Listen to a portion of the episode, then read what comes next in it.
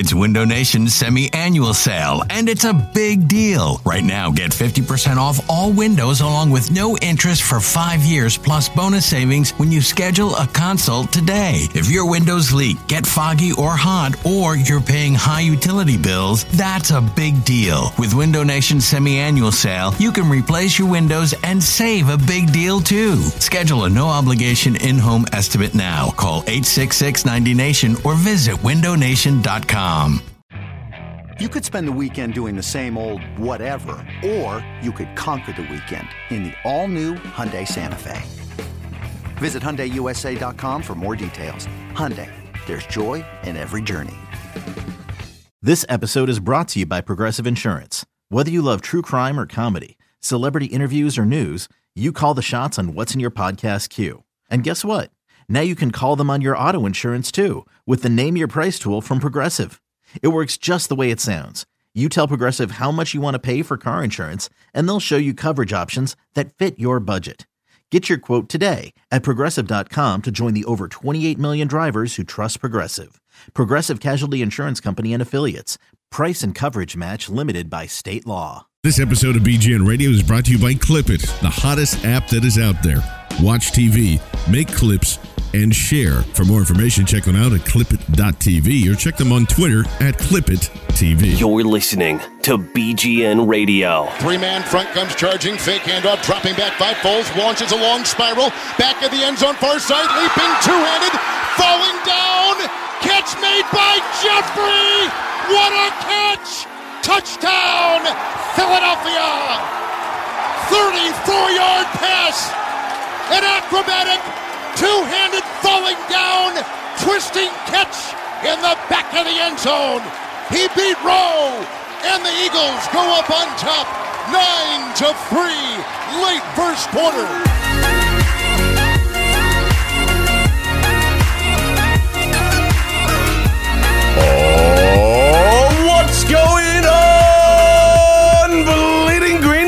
Nation? It is episode number 308 of the Bleeding Green Nation podcast right here on BleedingGreenNation.com, BGNRadio.com, and wherever you are listening to us out there, whether that's on SoundCloud or iTunes, Stitcher, Google Play, TuneIn, Satchel, and the many other podcast players and uh, things of that sort that you're listening to us on. If you can rate, subscribe, and review, five star reviews do go a very long way. But uh, BLG, do we have an update on exactly where we're at before Pizza Party Town? Because we were doing pretty good with the actual star ratings on iTunes, and uh, I think we are around like 350 or so with reviews.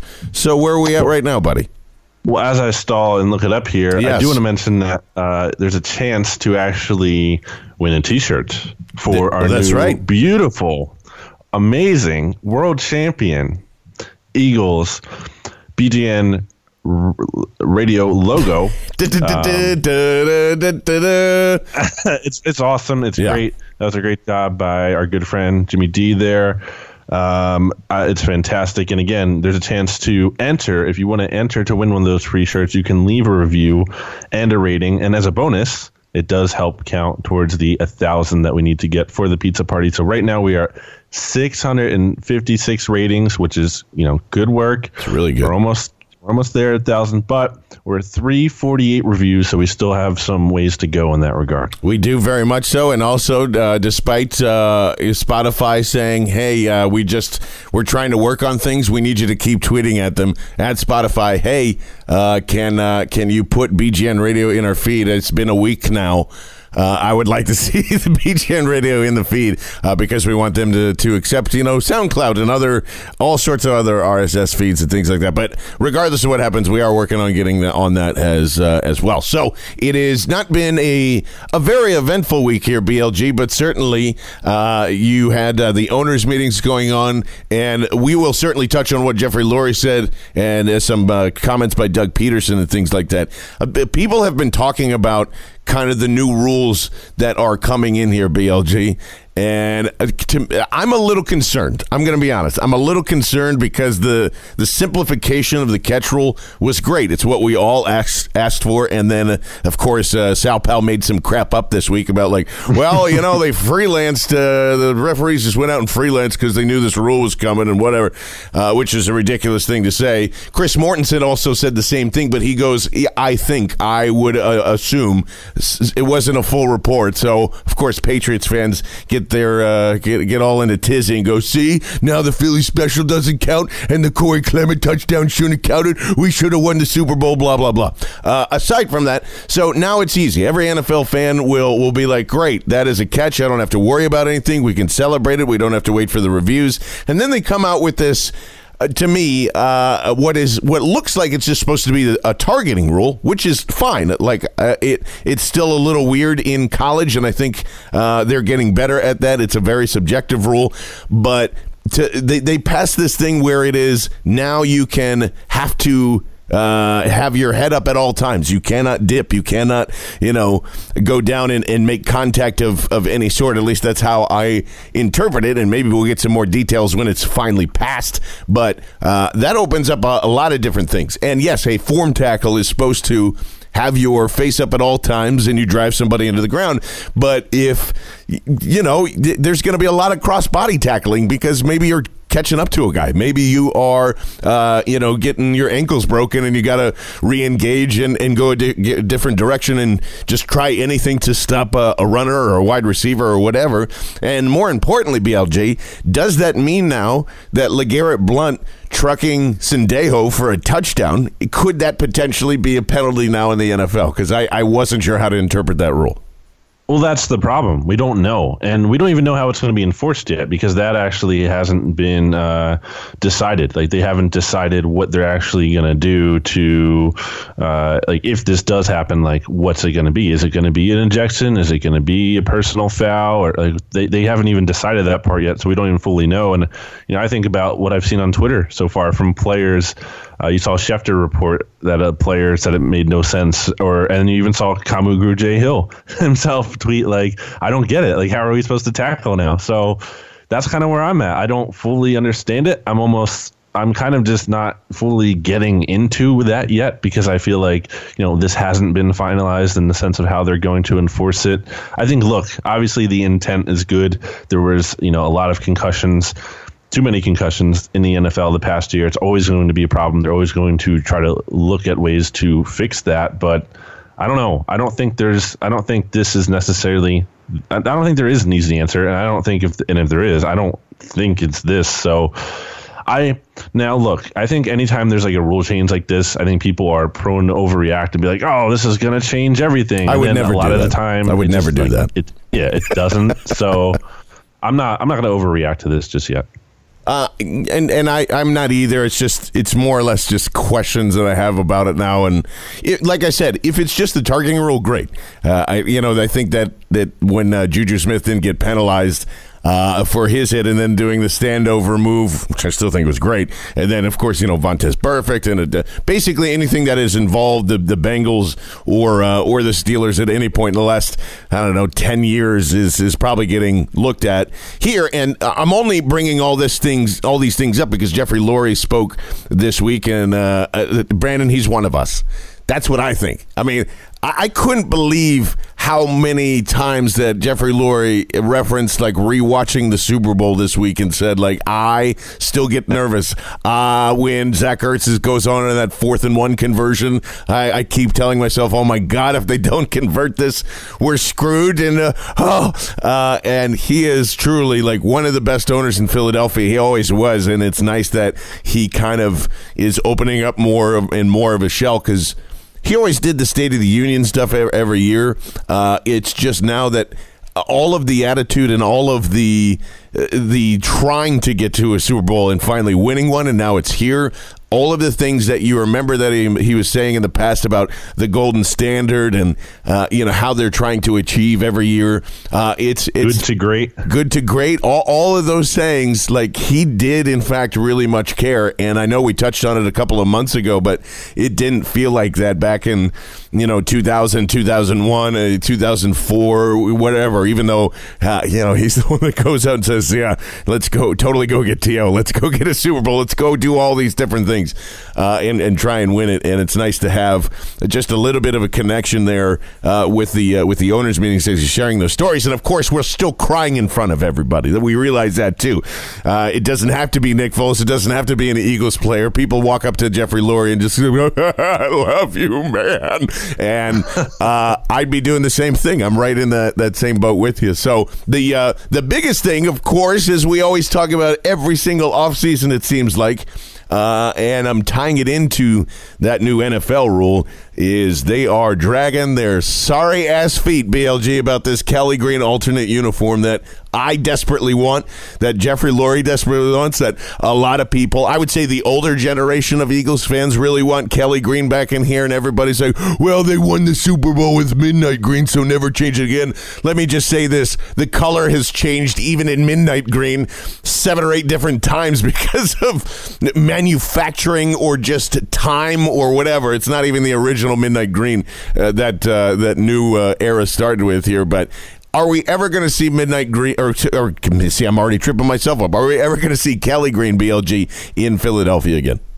I think we are not as the main jersey, or at least I'm not counting on that. I, I mean, I wish it, I wish I was wrong about that, but I think uh, the the plan is to bring it back as an alternate at first. That's what Lurie is continuing to say, and it's it's just weird. Like you see people question this all the time. Like I posted the article on, or on this week about Lurie's comments on the Kelly Green, and people were like, "Why can't they just get a second helmet?" And apparently, it has to do with uh, concussions and the, the helmet not being as good. But I, I don't know. Like, does that make sense to you or no. anyone? Like, shouldn't like shouldn't this be way more simple than it's being made out to be? Like, you just get the thing, you get the second helmet.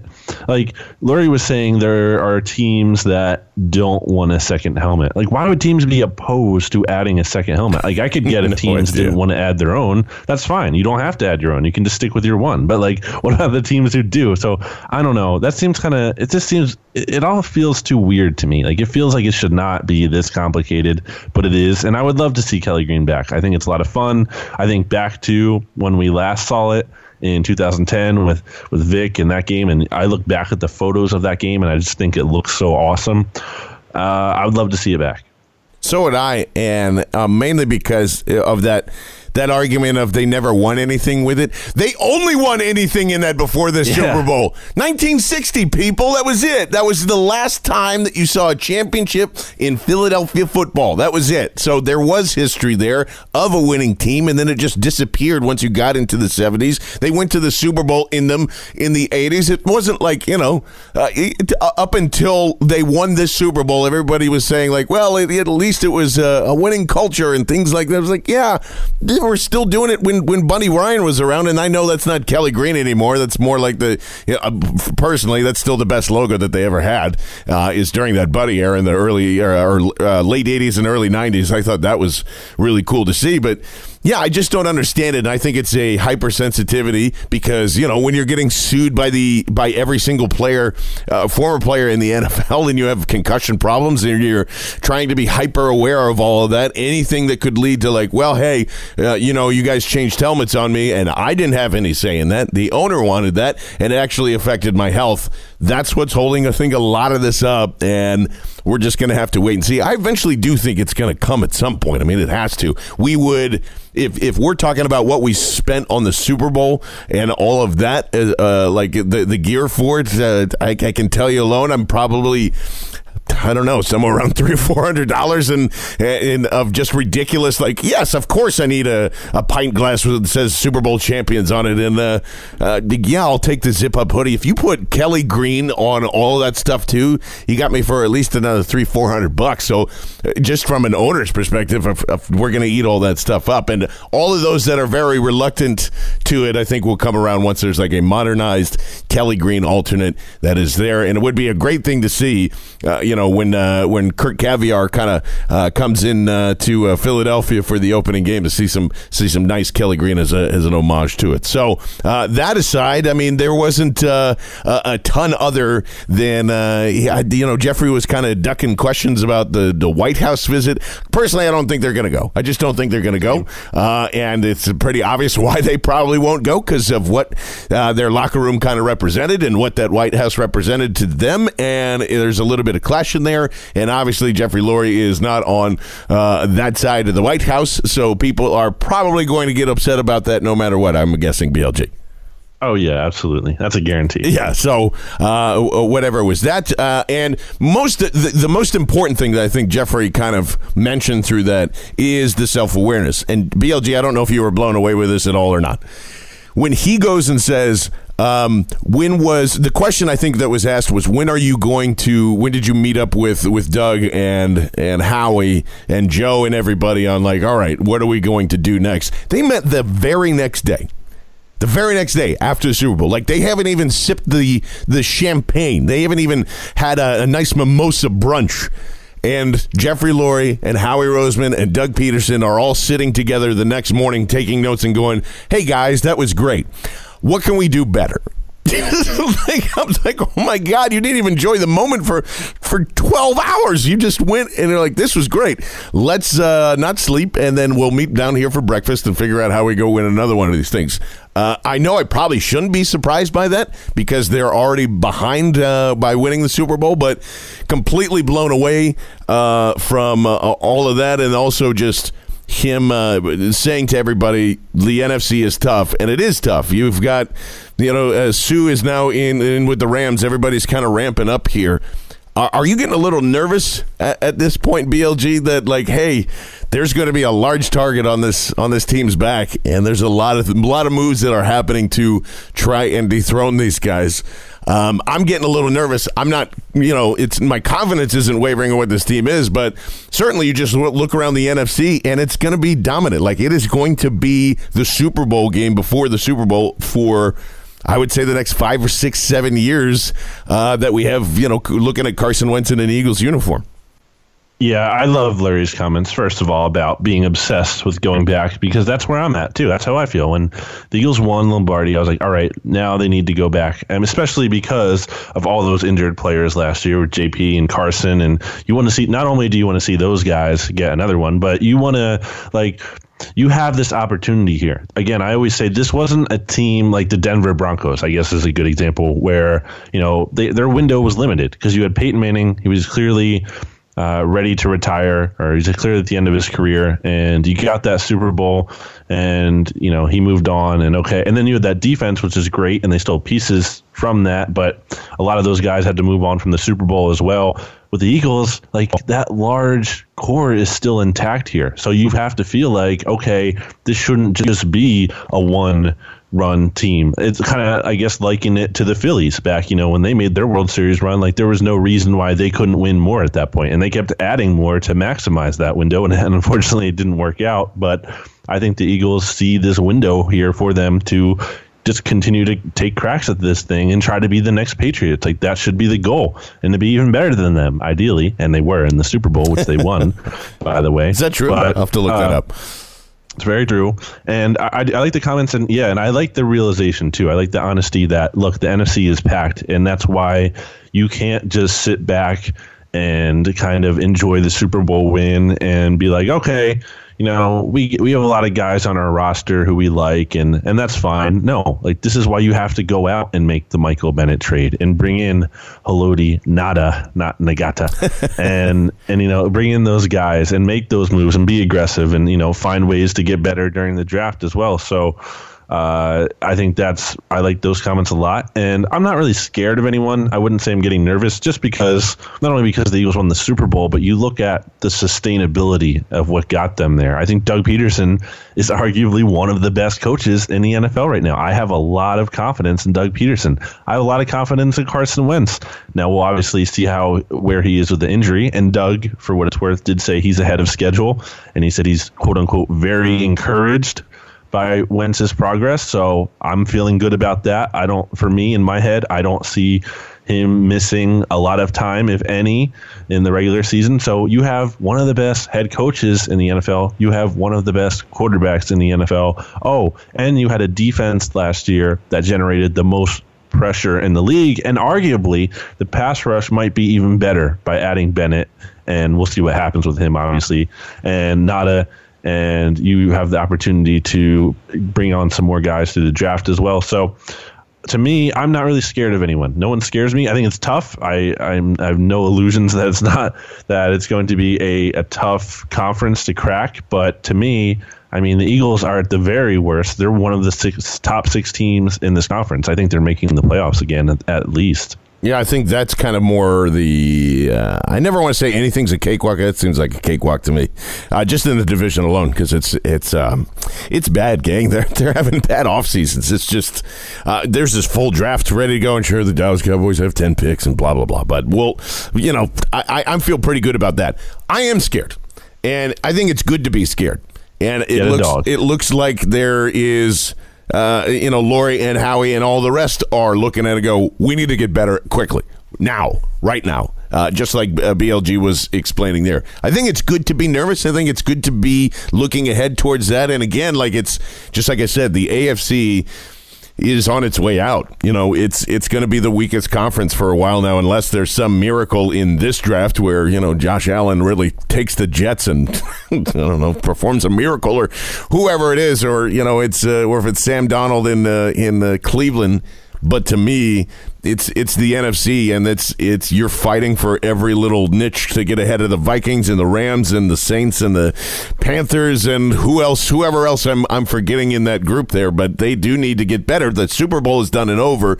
It is not as simple as saying, well, they won the Super Bowl, so of course they're the best team coming in, which they are. I mean, everybody's got to go and dethrone them, but um, and and when it's specifically the Rams for me only because everybody just kind of sets it aside and says, "Yeah, they they have this two year window. They're trying to go all in, and they are. They certainly are." And everybody just screams.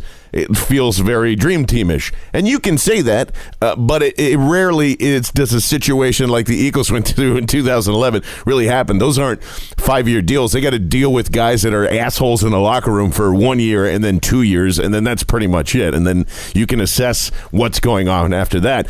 Uh, Not only that, but it's also Wade Phillips, who um, you know has already worked with Talib, who has worked with egos and things and disruptments like Marcus Peters and Suh and whatever. If they keep winning, there will be no locker room issues.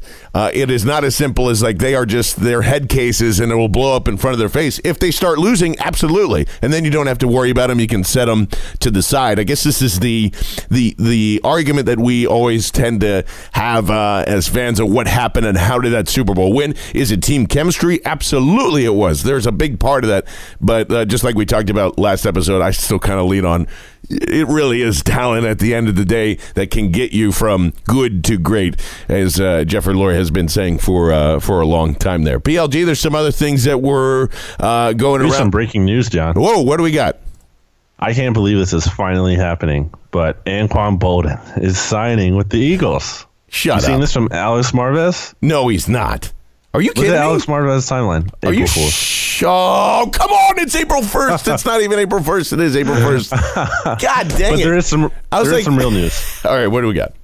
Uh, Jaylen Watkins is going to the Chargers on a one year deal. So James Seltzer will be very, and probably you, John, would Ah. Yeah. be very glad to know he is gone. Thank goodness. I got so excited that Anquan Boldin decided to be like, "Yeah, I'll go play one more year." Why not? We'll just do this real quick. Uh, okay, so uh, Jaylen Watkins is uh, down, and it is not going to affect their secondary depth, as uh, there's still uh, a, a lot of lot of things to go in and out of there. But I was leading into what Doug's takeaways were from you had mentioned Wentz already, and that he's ahead of schedule. I almost think that they're going to have to like you know, I, I don't know, stab him in the uh, the good leg and just say, slow down, slow down, because he's want he's he desperately, at least to me, wants to be there for week one, and he's going to try everything to get to week one. Even if he's not exactly 100%, but if he feels good to go, I feel like that's where Wentz's mentality is. Uh, Sproles' return, he mentioned, is possible, and I even saw uh, some people from the Kansas City Star mention that uh, you know he's back to about 100% and is still uh, weighing his options on uh, where it is he wants to go or when he's going to be ready for it, but he, he definitely wants to play again. Um, and then he also mentioned a lot of people that are going to be stepping up in year two. Uh, mentioned Mack Hollins, mentioned Sidney Jones, which I think is in uh, two obvious answers there for you, BLG, but um, are those the two guys that you're looking at that are going to step up in year two for this Eagles team? I think they're the most obvious names. I think it's kind of harder now for a little bit for Mack Hollins, given that they signed Mike Wallace. That's going to not completely get him stuck on the bench. There's going to be an opportunity for playing time for Mack Hollins still. But you know, I do think it certainly if they, you know it, it doesn't help him. And then with Sidney Jones, the opportunity is there. And look, the Eagles said this guy was a top 10 talent on their board. And I know you were very high on him, John. I was very high on him. yeah, we were all injury. very high on him, of course. But, like, I'm not going to just assume he's a, a starter this year. Like, I can't do that yet. Like, I, Jim Schwartz loves Jalen Mills. Like, he's not just sending Jalen Mills to the bench. It's not happening. And they still have Ronald Darby. He's here for now. And I don't think they traded a third for Darby just to put him on the bench either. So, Sidney Jones is going to have to earn his role, and that's good. I think he should have to. He's coming in here. He's a lot to prove coming off that injury. Uh, you know, is he the same player after that injury? Because it's it's not an insignificant injury. So we'll see. He's young. There's a lot of potential there. I think those are the two obvious names. Um, if we're looking at guys like that, you could also look at you know like does Donnel Pumphrey step up? And to me, the easy answer for my expectation is no. But given the unlikeliness of Nelson Agholor turning around after just being so bad the first two years, like just literally one of the worst wide receivers in the NFL, to go from that to what he did last year to being arguably one of the best slot receivers in the NFL. I can't fully, and just the whole underdog thing last year of all those players who we were kind of like, all right, Jason Kelce probably doesn't have it. Uh, I can you can just go through his whole speech for the examples. there were, a number of players that we didn't expect as much from. So with Donnel Pumphrey, am I really? I, I, I can't honestly tell you that I feel like he's going to turn it around, but because of all that, and I saw that happening last year, can I rule it out? No. So you're looking at guys like him, some of those second year players, even like a Nate Gerry, I think is interesting because you look at that weak side linebacker spot, and I really do believe they are going to move on from Mychal Kendricks, and they brought in Corey Nelson, and he could be the guy, but I think they still like Nate Gerry. I mean, they spent a fifth on him. That's not a super high commitment, but it's not nothing either. And they transitioned him from safety to linebacker for a reason. I think he looked very good in coverage in practices last year that we were there there for John, and uh, I think you know giving him an off season to kind of bulk up and having that year under his belt, learning that new position could help him. So there's a lot of interesting young guys here. And then another guy they mentioned, Nate Sudfeld. Like they, Doug said, they want to see how he develops in this scheme. Can he prove to be not only you know like a, a viable third string guy, but a guy that you can really count on if it if there's a a Foles trade opportunity comes up, or you know if you're looking beyond this year and you're looking, hey, we need this long term backup for Wentz. Is Nate Sudfeld really the guy? So that'll be fun. That's the the fun part of the off season when you're watching these OTAs and these training camp practices and all that, you're kind of keeping an eye because you already know what the guys who can do who have been here, the established guys. You're looking at those young guys to see if okay, what can these guys bring to the table? And sometimes you training camp and all those practices don't paint the full picture because you have your your Nay Browns who really you know look good in practice, but sometimes you have your Nelson Agholors who came in last spring and he looked awesome and he continued that throughout the season. So we'll see shortly enough here. I think we're going to have, I'll make a prediction right now that we're going to have a, a, semi like, oh, the people that that were very hesitant on trading Nick Foles at the beginning, you know, r- during this period right now, or even after the deadline, or uh, uh not the deadline, but after the draft, uh, they're going to get to see Nate Sudfeld in some preseason games early on and go like, oh man, I feel really comfortable with him being the number two. You can trade Foles now. And I, I think he is going to take a, a very big leap just based on what everybody's been kind of saying, and they might just be doing that for trade purposes. But uh, I mean, I, I, I, will say I've been blown away by Nate Sudfeld's development in the past even seven, eight months, just from what you've been able to see, and then talking to people and being like, "Hey, he does that in practice every day." Uh, I didn't expect him to ever be close to a QB2 in this league because, once again, I've had like a broken record. It didn't show up at all when you're watching this kid play in college. But the mobility and the big arm, Uh, it's exactly what they need in this offense. It's all you know, and every single QB to a degree can uh, do that. And you add you know Mike Wallace and a couple of different weapons in there. It's it, it, it oddly enough, uh, good weapons help out QBs, and I think Nate Sudfeld, along with Doug Pederson and the rest of this thing, like BLG always says. I would have pretty good confidence if he needed to go in there and, and try and win you a, a, a ball game. So I think that's certainly one. And in terms of like people that were in the doghouse that you don't exactly think uh, are, are going to step up in year two, I still think Shelton Gibson belongs in that. Uh, crew as well. I mean, we've seen a lot of people with dropsies in their first year uh, get better and corrected, and it looked like he did throughout practices throughout the year when he was on there. He finally earned a spot on the special teams. Still a ways to go with him too. I think it's going to be a fun little uh, battle uh, between him and uh, Greg Ward and and, uh, and a lot of different people for maybe that fifth wide receiver spot or that sixth wide receiver spot if they end up doing that. And uh, Doug yeah. brought that up specifically too. He'd even mentioned like Bryce Treggs and all those guys. Yeah. Oh, and I forget Bryce is back here again. So again, it's like it, Yeah. it's going to be a little bit of a tougher competition as as per usual. But uh, I, I really want to see how that thing shakes out. And yeah, Greg Ward, man, I I unnecessarily love that kid. like I think he's great. I, I so badly want him to be a slot receiver in the NFL because he would be a lot of fun. He's quick. He's got good hands. Uh, you know, there's there's still certainly a lot of things to work on when you're converting from QB to wide receiver, and we definitely saw that during training camp last year. But he's got the skills to be really annoying, uh, and you know, just like God damn it, you know, there's Greg Ward. He got another first down. Uh, I think he has that potential for sure too. So um, it's going to be going to be a lot of fun uh, to see that. Also, uh, I don't know what exactly is going to happen now because uh, uh, Ngata is here, and uh, and I, Elijah Qualls is another interesting one. Now that Beau Allen is is left, and sure they they filled that role, but if there's injury, if there is you know, just in, in rotation alone, where he can bring you a little something, something, and he was more of a two gapper, and uh, this is more of an attack style type of uh, system that Jim Schwartz runs. Uh, I'd, I'd really like to see him. And you mentioned Nate Gerry as well. They, lo- I mean, Jim Schwartz loves Nate Gerry. Uh, I haven't figured out why, but there's there's a reason to that. You mentioned the coverage skills, uh, which he should have as a safety, and um, it makes it a little easier when you're playing linebacker. And everybody knows that the hybrid linebacker safety thing has been going on for a while, ever since they drafted Deone Bucannon, the truest eagle, uh, out there in Arizona. But uh, yeah, there's there's a lot of potential interesting things that could happen in, in and we forget sometimes that they're just still hanging out here on the roster. So uh, a lot of a lot of good battles that'll that'll be happening. But most of all, Hall of Famer Mack Hollins being the Z wide receiver is exactly what uh, we want to see there. So Doug also mentioned that it's you know it and it is it's a deep tight end class from a lot of different skill sets too. You got a lot of traditional guys, you got a lot of hybrid guys, and then your you know your playmaking uh, wide receiver types that are all in this class.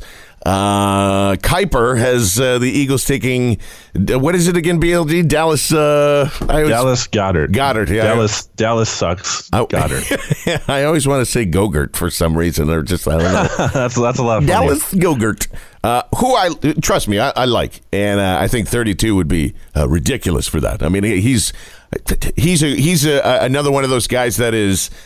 I think has shot up a lot of people's boards and has all of the potential in the world to be uh, a Zach Ertz-ish type of uh, tight end there. But um, I, I don't know. I don't see the like must-have need. I see him uh, as tight end one on a lot of boards too, uh, and and I don't think that's.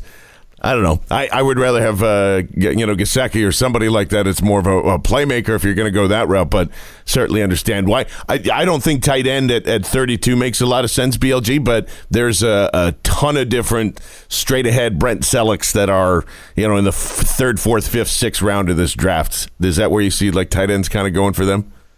Yeah, I think you even look at the visits they're having here. You're seeing like a Chris Herndon come in. You're seeing some of these late or day three guys, tight ends come in. I think. ah, see, the more I think about it, I just don't think 32 really makes sense at all for a tight end. And uh, look, you know, you don't always uh, just go off on need, but I look at Zach Ertz. You know, he's he's not. They're not looking for a long term replacement for Zach Ertz, and you can be like, oh, we'll just do a lot of two tight end sets. Okay, the problem with that is to me, like who are you taking off the field at that point? Are you taking Mike Wallace off the field? You can't. Yeah. I mean, not that because Mike Wallace is such an amazing player, but you need your deep threat out there, and you need. Uh, are you taking Nelson Agholor off? No, like he's been a great weapon in the slot, and obviously Alshon is your number one receiver, so you're not taking him off. So I don't really see the need for that much two tight end sets. And in theory, it sounds nice, sure, but I, you look at the playing time from last year. Zach Ertz only played it about 69% of the snaps. Nice. Uh, Brent Celek was at 40%. And then Trey Burton was at 25%. And both of those guys had a little more playing time than they usually would have because Ertz missed two games and then he didn't really play a lot in the final game against Dallas. That was meaningless. So I just don't see the playing time really justifying a first round pick at that spot. Um, it just and I like what number target is that guy going to be in the offense? Like, wouldn't you think those guys I just mentioned, like Agholor and Alshon and Ertz, at the very least, are ahead of him? So you're you're taking like a first round pick on at best your fourth target, and arguably not even that because you have Wallace and some of these other guys and Mack Hollins that you're mixing in there. So I just don't see it for me there. Uh, I could see it, them. They're definitely going to add at least a tight end or two. I think they still sign a guy maybe in free agency. I was kind of we were talking about that earlier this week, John. And the free agent class is obviously thinning out. You're seeing Levine Toilolo signed with the Lions, and there's there's not a ton Yeah, left. there's nobody there. You may be looking at Marcedes Lewis, um, you know, and then it's just a lot of a whole lot of nothing after that, which is fine. You're just asking. You're really just looking for someone like you know maybe you bring Brent Celek back. It's one of our mailbag questions. I don't I don't know the exact plan there at this point, but I mean it's really not hard to find a blocking tight end. I think that's really just kind of what they need to do. They'll get that guy at some point. It doesn't really. I don't think it matters a ton who it is exactly, but Durham's yeah, that Durham Smythe from Nor- uh, Notre Dame. Uh, I between him, I, him I like. The other name that is interesting to me in this class is Hayden Hurst because people love like some like I know Tommy Lawlor really likes him and some other people really like him, but what he's gonna be like what like twenty six or like twenty five? yeah, yeah, yeah. Uh, yeah, kind of I like don't know oh, about that. All right, let's just uh, just uh, just so you know, I'm looking at this right now. This is coming from uh, SharpFootballStats.com, and it has all the personnel charts. I this is the only thing I disagree with. Uh, They ran 12 and 13 personnel 33% of the time last year. That was good enough for 347 snaps out of a possible uh, I don't know. I don't I don't see the totals uh, anywhere from here. But um, uh, oh no wait, out of a 1000 snaps. So Yeah, so you third. yeah, a third. They ran a third of the time with at least two tight ends and and two or three tight ends on the field. So uh, yeah, I know that it's well, what are you going to do with this guy and this guy and this guy? But they did it before. They've done it already with with Trey Burton and with Brent Celek, who's you know wasn't even used there in passing plays. I can see them increasing that and decreasing their eleven personnel or whatever uh, when they when they end up doing that. But I, I I get it. I understand it's not you know, it's it's not an unvalid point. It's just if you have a, a wide receiver who is a kind of a semi deep threat, and it would really depend on where they're at on the field. I mean, if you're driving in and you're on your own 30, yeah, you want Mike Wallace on there for at least the the idea, the threat of that coming in. But once you get past your own 50, you can pretty much do anything uh, that you want and still have. Uh, he, he can still be on the field in in some of those packages too. So. I don't think it's the craziest thing in the world, but I still tend to agree with BLG. I think 32's got a lot more uh, sexier things going into it, and then it might end up being a very sexy offensive tackle, uh, something like that. But uh, that's the thing I haven't figured out yet. I have no direction where they're going. Or uh, they could kind of surprise us, and maybe that is a running back there. I don't know. Maybe that is Ronald Jones or Derrius Guice or something like that uh, that happens to there. With that said, because I know there is a uh, a couple of questions that are coming in, and uh, we're going to do this uh, a little bit uh, each and every week during the off season, as we usually do, because sometimes there's just not enough to talk about, and you guys give us some great talking points here. So we'll start with our good friend Lonus. BLG, if you had to drink one beer for the rest of your life, which one would it be? I was gonna say Mad Elf Oof, Because- God, that's good. I wasn't even going to go that direction. Now I'm reconsidering. it really fits me because you know obviously it's strong it's good it tastes good i like it reminds me of the holidays good times um it has to be between mad elf and blue moon That's that's so far off the spectrum of like I where I thought you were going to go. But uh, yeah, I could see But it's that. so refreshing. It's just like you need like Yeah. I I don't know. I just like Blue Moon. I would say La Chouffe Blonde is the beer that I could die happy with for the rest of my life. I'm obsessed with it. I just, you know, you can find it in the big the big liter bottles at uh, probably all the PA uh, fine wine and spirit stores or whatever their beer distributors. Oh yeah, they wouldn't be there. They'd be at the beer distributor. So uh, La Chouffe Blonde Ale is uh, where I would die happy. This come from Jonathan Marshall. If Celek, Celek doesn't sign elsewhere, could you see a cheap re-signing at a vet minimum, minimum or is that ship kind of already sailed? I personally think it's already sailed, BLG. Uh, may, I, if anything, if they for some reason don't get any of the tight ends that they like in this draft, I could see it then, but only then. I think I agree. I, the thing with me with that is like, why couldn't they have just agreed to a pay cut in the first place? You know what I mean? If they really were going to bring him back like that, it just seems kind of weird too, because they already gave him like a send off, and, and like, hey, he's back. I don't know. That seems kind of weird. I just, to me, in my mind, he's kind of gone. It's almost not an option. Uh, will you? This is coming from uh, Jit uh, to uh, Jit to tweet. When will you? Uh, when will you donate your orbital bones to Joel Embiid? Tomorrow. Tomorrow, if that means that he can be healthy, wealthy, and wise for the playoffs. Uh, I think I heard Derek Bodner on the midday show with uh, James and the crew in there mention that it, it at at worst it's four weeks. So uh, I, I think you're going to see Joel Embiid in a face mask in the playoffs. I'm not. I'm not too worried about it yet. I think Joel Embiid could played blind, and he would still be better than Jahlil Okafor. Very fair point, and I 100% agree. Uh, this is from the E Creator. How do you see Howie getting back into day two, BLG? Yeah, so I had kind of I did a post today on the Eagles draft picks in this class on bleedinggreennation.com and I had mentioned in there that I have a hard time seeing how he not picking in day two somehow. And someone was like, "Yeah, but how's he gonna do that?" And I'm like, "Oh, it's really not that hard. I think you look at you. Well, the obvious option is either trading back from 32, which is you know pretty as basic as you can get to get into that day two, although you're giving up your day one spot, or maybe you're looking at something like." Uh, I was kind of musing. You take you take Mychal Kendricks, and maybe you take one of your two fourth round picks, and you trade that to move up into like the mid to late second round at best, or an early day three pick, something like that. I think Howie's going to find some kind of way. Just like we trust him to take care of the cap, I I trust him to find a way to at least get one day two selection. Yeah, I think so too. Uh, I, I, I, I don't. And the honest answer is, I really don't know. The other thing that I think I took away from uh, all of everybody speaking is they're still going to be aggressive. They're still going to be aggressive. Is it in any possible way, BLG, that they will find a way to trade up in the first round? I don't think so. I they think gonna be that Howie aggressive? even even said at the owners meetings this week that like they want more picks and uh, to to do that I don't I don't think they trade up in the first round this year.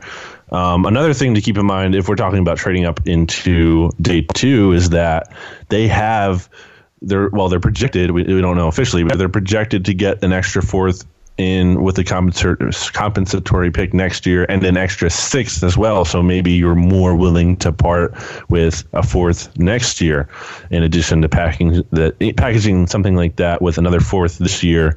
Or there's options. There's they don't have shortage of options. I mean, this year they only have six picks, so it's not great. But next year they're going to have their full set of picks plus an extra seventh from the Broncos plus the two compensatory picks. So they'll be fine as of next year, which is hey, it's pretty good for a team that's supposedly mortgaged their future to get Carson Wentz. yeah, not too bad. Not too shabby at all. Uh, this is being backed up by Jake Evans. Is the realest question of all time? It comes from Han Solo six one nine BLG. Do you put your socks or pants on first? Oh well, first of all, I thought this if this is coming from Han Solo, I, I thought it was going to be who shot first, but um, uh, socks or pants on first? Okay, uh, Well, pants. yeah, I'm a pants guy too. I was going to say, Like, yeah, definitely who pants puts first. their socks on first? Weirdos, weirdos, and more weirdos. Now, I think I can find a situation where socks might make sense for me because uh, I think dress socks sometimes. Um, Get a little stingy. I think I'm. Yeah, like I'll put the pants on, and it's, it's kind of hard to roll up the pant at the point, you know, because it's like a formal pants, uh, and they kind of and the, the dress socks are a little bit long, so I kind of can't pull them up all the way as much as I need to. Maybe that, but uh, it has to be pants. Yeah, the only acceptable way is like where BLG is saying if you're wearing formal wear for the evening, you don't want to wrinkle your pants, you don't want to uh, Right. You know, you burst a button open, do whatever. Uh, uh, Special situation. yeah, like I am. The socks and shoes are the very last thing that I put on. One because I don't. Most of the time, I'm just getting out of the shower, so I want those bad boys to be nice and dry, so there isn't any uh, uh defer, like you know. Uh, what am I? What am I trying to say? Stick them. I guess there's like it becomes harder to put your socks on uh, if they, you know, if they're wet right away. So I don't know. Uh, I, I always put pants on and you know the the whole get up you do the hair you comb the beard you do all that stuff and then and then the last thing before you exit the door is is socks and then shoes and then you move on from that. Uh, this is coming from Deuce is wild. Assuming all salary is, is being equal is there a player on another team you would target in a Foles trade? We've heard pick packages but is there a player that you would want on this team right now uh, that you would just swap player for player there BLG I can't think of a name. Uh, I think if you're we're, so if we're going like position here, Yeah, that's probably be, huh? Yeah, I said that's probably a better way to answer it because I, I don't know anybody off the top of my head either. Yeah, I mean, well, like, who are you even trading Nick Foles to at this point? Like, maybe the Dolphins. Like, if they strike out on getting a quarterback in the draft, I don't think they're really in love with Tannehill, and and I think you look at uh, the general manager and and even Gase down there, maybe kind of feeling like they're on the hot seat and they like have to do something. But like, who do the Dolphins have? Foles- oh, maybe Foles- they should Foles- trade for Jay Jay Ajayi. yeah, that's what I- Foles for Cameron Wake. I don't see the problem uh, in any of that. Uh, I tell you what, I would do. I'm trying to go over their roster right now. Uh, although that's uh, Do they have like a linebacker or like a tight end? I don't know. Um, not really that anybody kind of sticks out. I think if you traded Foles and there was a player involved, it would probably be kind of more of like a Marcus Johnson type, like where Yeah. the pick is the most valuable thing, and then like, oh, here's like this kind of fringe player. Yeah, like uh, Laremy Tunsil. Like, uh, let's do a fourth and Foles for Lar- uh, for Tunsil and just have him back up Jason Peters. That sounds sounds like a fun plan to me. Uh, get uh, get Stoutland in there. I think that is pretty much it for the questions, and it is so. BLG, another off-season pod in the books. Any uh, final thoughts as we're rolling out here, pal? Final thoughts are, you know, get, let's get those iTunes reviews and ratings up as always. I wanted to rip the Vikings fans real quick Oh, for please do. Complaining. I mean, I'm not going to get into it super. It's just like, just stop. That's all I have to say. Just stop. Just stop complaining. You're just making it worse on yourselves. It's ridiculous. You're writing this article based on some guy that I've never heard of, and like no one else is picking this up. That the NFL is investigating fan conduct. Like, just stop. Stop. You lost. You're probably going to lose in the season opener too. Just get used to continuing to lose and then being mocked as well. And you don't even own your chant anymore. The the Sixers fans were chanting it at the Sixers game. It was Markelle Fultz's first game. I mean, Fultz. Vikings fans. Folds, folds. Yeah, Yeah, just taking the, the most L's possible. And I have decided the hashtag for this podcast is it is an obvious choice. It is hashtag Dallas Gogurt. Dallas Gogurt is the obvious one. Uh, and once uh, once again, we always thank you for listening uh, as well. We've got some really cool Patreon stuff that we just started as well. Uh, Benjamin Solak from the Kist and Solak Show, which is has another three you to five million episodes a week in the off season because they keep crushing it over there, has now launched in the ten dollar tier. His Behind the Curtain series, where he literally will go over one prospect and one game for twenty nine to thirty minutes. Uh, I know that's a real big gap, twenty nine to thirty minutes. I, I just know the last one was twenty nine minutes, so about thirty minutes of in depth game breakdown of NFL prospects that fit the Eagles. And this uh, week he did uh, Tyrell Crosby, and it was phenomenal. I learned so much more about him and his game and what he's got to work on, what his strengths are. Uh, and Ben goes over the whole thing of that. There's plenty of stuff. The Beast is now up from Vince Quinn, along with the fourth quarter. And uh, we will be doing Eagle After Dark as soon as James Seltzer's done moving into his house because he's killing himself uh, and uh, running all over the place. So it'll be a lot of fun there. But patreon.com slash BGN Radio. We thank you as always for all the support here uh, and everywhere else that you can find us. The uh, new logo is up. That means there's new T-shirts up in our TeePublic store, which you can find on the website bgnradio.com. And this has been BGN Radio number 308 right here on bleedinggreennation.com and bgnradio.com. We'll see you guys. Stretch your hand and I'ma chop it off. I dare you ask for a favor from your boss's boss. Shrimp scampi, angel head noodles, white wine sauce. Rewind Diana Ross, reload the Nina Ross. Settle metal when I'm focused on the green Donetto. Hocus pocus, Gucci loafers, cake with baking soda. Cake for soldiers moving weight from Maine to Nova Scotia. Bang revolvers, problem solvers, adding pain to mothers. Lost a child, clips replayed when they hear the Belial. Nightmares, walking dead cause they sleep prepared. You either sheep or shed, be scared or cut to Since there was a debate yesterday, vanilla or chocolate ice cream? Or vanilla or chocolate frosty, I guess is what the actual debate was. But I people were yelling at vanilla, and I didn't enjoy people yelling at vanilla because vanilla is delicious. We talking about just like vanilla, plain, no chips in it. Yeah, nothing. No chocolate. Just vanilla. Um, oh man, I mean, if it's just plain, and usually I probably wouldn't just get that. I might have to go chocolate, but Oh, man. if I can have French vanilla, I'm taking French vanilla over both of those. or vanilla I think bean. French vanilla is very underrated as an ice cream flavor. Yeah, uh, it's a lot richer, and you can feel it in your tum tum a lot faster too. But uh, vanilla is good ice cream, like regardless of it. Like plain vanilla ice cream to me, even if you just put a touch of milk in it too, uh, so it crystallizes, it's perfect. Like uh, vanilla milkshake, always want it. Chocolate always needs the most help when it comes to ice creams. Chocolate always needs nuts. Chocolate always needs nougats or peanut butter or you know something that's that's put in there. That's like, oh, this is a nice little balance of flavor back and forth. Vanilla is perfect, and I hate the term that it's boring as vanilla. He's this, he's that, he's whatever.